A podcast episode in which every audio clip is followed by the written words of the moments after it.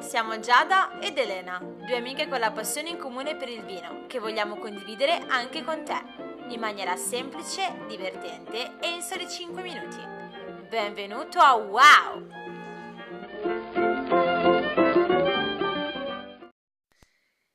E se dicessi che potrebbe essere l'ultima lezione, come reagiresti? Lo so, sei già triste, ma sappi che anche con le lacrime può nascere qualcosa di bello. Ad esempio, quando Lucifero ruba un pezzo di paradiso, Gesù piange tutte le sue lacrime sul Vesuvio, che poi danno vita, queste lacrime, al famosissimo vitigno chiamato appunto Lacrima Christi. E se cambiassimo il proverbio in non piangere sul vino versato? Le battute di Elena sono davvero molto infernali. Questa lezione invece sarà paradisiaca, perché la tua curiosità sarà stuzzicata nell'affrontare tutti quei miti, leggende e modi di dire che da secoli decantano la storia del vino. Se non è di tuo gradimento, comunque ricordati che forse è l'ultima lezione e hai finito di scontare le tue pene. Una sorta di purgatorio. Sembra un po' una sorta di commedia di vino. No, vabbè. D'altronde con il vino eh, la, dritta, la dritta via può essere smarrita, soprattutto quando ne bevi troppo, no? La servo scura, la dritta via, insomma, commedia a parte, Ele. Il luogo e l'età di nascita del vino l'avevamo già affrontato nella lezione numero uno, ma ci sono intriganti elementi che pitturano questa storia universale e cosmopolita o cosmopolita. Il prossimo podcast Cosmopolitan. Cos- Cosmopolitan. Cocktail. cocktail.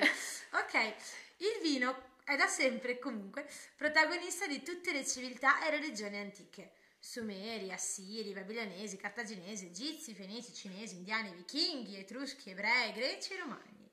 Si pensi solo che la guerra punica è stata vinta da Annibale perché i soldati bevevano Montepulciano d'Abruzzo. Un po' come il Trebbiano che era considerato il vino dei legionari romani. È una guerra già persa, però, per me ricordare l'esatto ordine cronologico di tutti questi popoli antichi. Perciò racconto giusto qualche aneddoto sparso, abbastanza facile da ricordare. Sono sicurissima che Bacco e Dionisio siano, Dionisio siano nomi conosciutissimi, due nomi diversi ma che rappresentano la stessa divinità del vino, per i romani e per i greci. Bacco o Dionisia, se preferisci, come vuoi. Bacco, facciamo Bacco. Dopo essere stato cacciato dall'Olimpo perché figlio di un tradimento extraconiugale tra Zeus e una comune umana, è costretto a vagabondare per la terra dove scopre, magicamente, la pianta della vite. Inizia quindi a crescerla, a coltivarla, a prendersi cura di lei, scoprendo così il vino. È una storia molto romantica, ma ancora più Oh. romantico è il fatto che il primo amore di Bacco fu un satiro di nome Ampelo, che dopo la sua morte prematura rinasce sotto forma di tralcio di vite. Wow. Eh, come di podcast.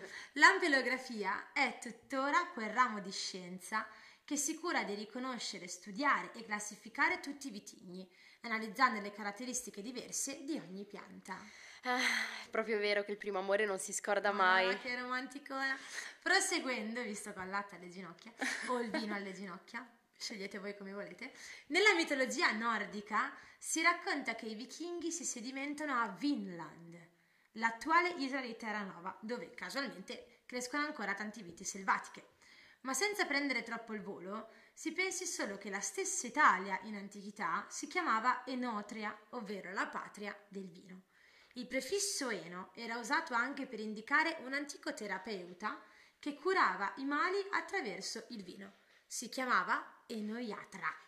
Un bicchiere di vino al giorno toglie il medico di torno, era sicuramente un consiglio di questo professionista molto Esperto. esperto. Simpatia, portami via da Elena, per favore. Visto che di acqua O meglio di vino. ne è passata sotto i ponti da questi racconti. Quindi adesso voglio raccontare qualcosa di semi-attuale. La vigna del mondo più antica ancora esistente ha 350 anni e si trova in Alto Adige. Ammazza. Una vigna nobile e di classe che apparteneva, non a caso, alla principessa Sissi. Il primo wine lover del mondo O critico di vino. fu Tutankhamon, dove nella sua tomba furono trovati contenitori da vino con scritto sopra la data, il nome dell'enologo e appunti bara giudizi sulla degustazione. Chissà se per chi ha scoperto la tomba sarà stata un'annata fortunata. Ah, sarcastica la ragazza. La cantina più antica del mondo invece risale a 4500 anni fa e si trova in Armenia, nei pressi del monte Ararat, monte coinvolto nella storica arca di Noè, e dove lo stesso Noè si ritira per vinificare la vite. Alla faccia dell'acqua passata, Giada. Dopo questa pioggia di informazioni, è il momento di rivoluzionare e semplificare il dizionario del sommelier. Ma mi sa che lo faremo alla prossima lezione. Quindi... Sigla!